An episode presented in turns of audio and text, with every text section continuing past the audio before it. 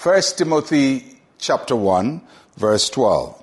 And I thank Christ Jesus our Lord who has enabled me because he has counted me faithful, putting me into the ministry.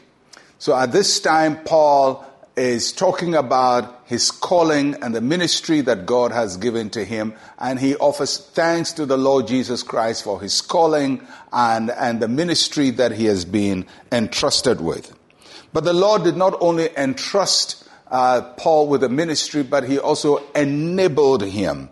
Uh, the apostles saw Christ as the source of his strength uh, in the Christian walk and in the ministry uh, that had been given to him.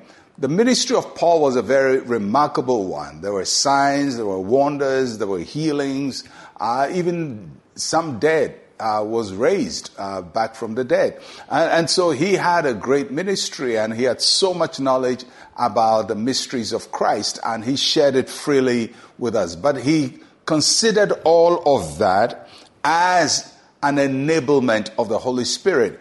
He doesn't give credit to his rabbinical training, and he had a very good training. Uh, neither did he uh, see it as eloquence or oratory, but Paul uh, just saw Christ as the enabler of all that he did. And that's a very important uh, indicator for us that we may have gifts and we may have abilities and we may have strengths that enable us to do things. And many times we want to give those things the credit for what uh, we have achieved in life. We want to say, well, I'm a very meticulous person and I work hard and, and it's good to do all of that. But as Christians, at the end of the day, we cast all our crowns before the Lord and we credit Him for the enablement and for the ability and for the gifts that we have. And that's what Paul is doing now. I thank God who has enabled me. The other thing Paul says in this uh, verse, verse 12, he said, because he counted me faithful, putting me into the ministry.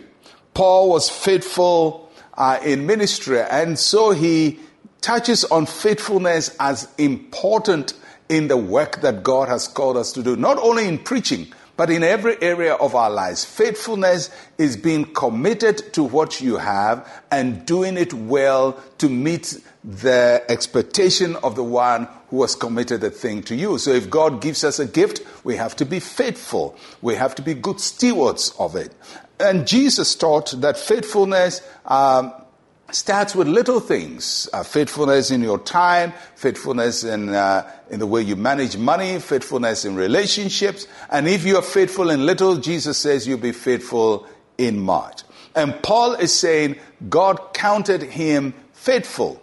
In other words, he didn't start with all the grand things that he had achieved. He started very little, and at every point, he committed himself. He was convinced about what he was doing. He gave all his heart to it. And as he did that, God committed more and more to him.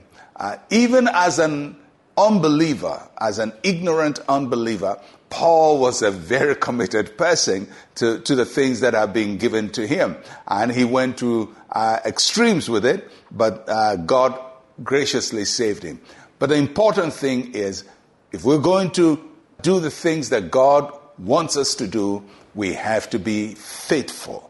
We have to handle the resources He gives us very well and account for them very well so that He can give far more into our hands. And I pray that God will give all of us the ability to be faithful so He can enable us more and more to do His work and to fulfill our destiny. Let's share a word of prayer. Say with me, Heavenly Father, Thank you for your grace that enables me. Help me to faithfully serve my generation. In Jesus' name, amen and amen. And may the Lord find each one of us faithful uh, in the service that He has called us to. I'll catch you again tomorrow. I'm Pastor Mensa Otabil. Shalom, peace, and life to you.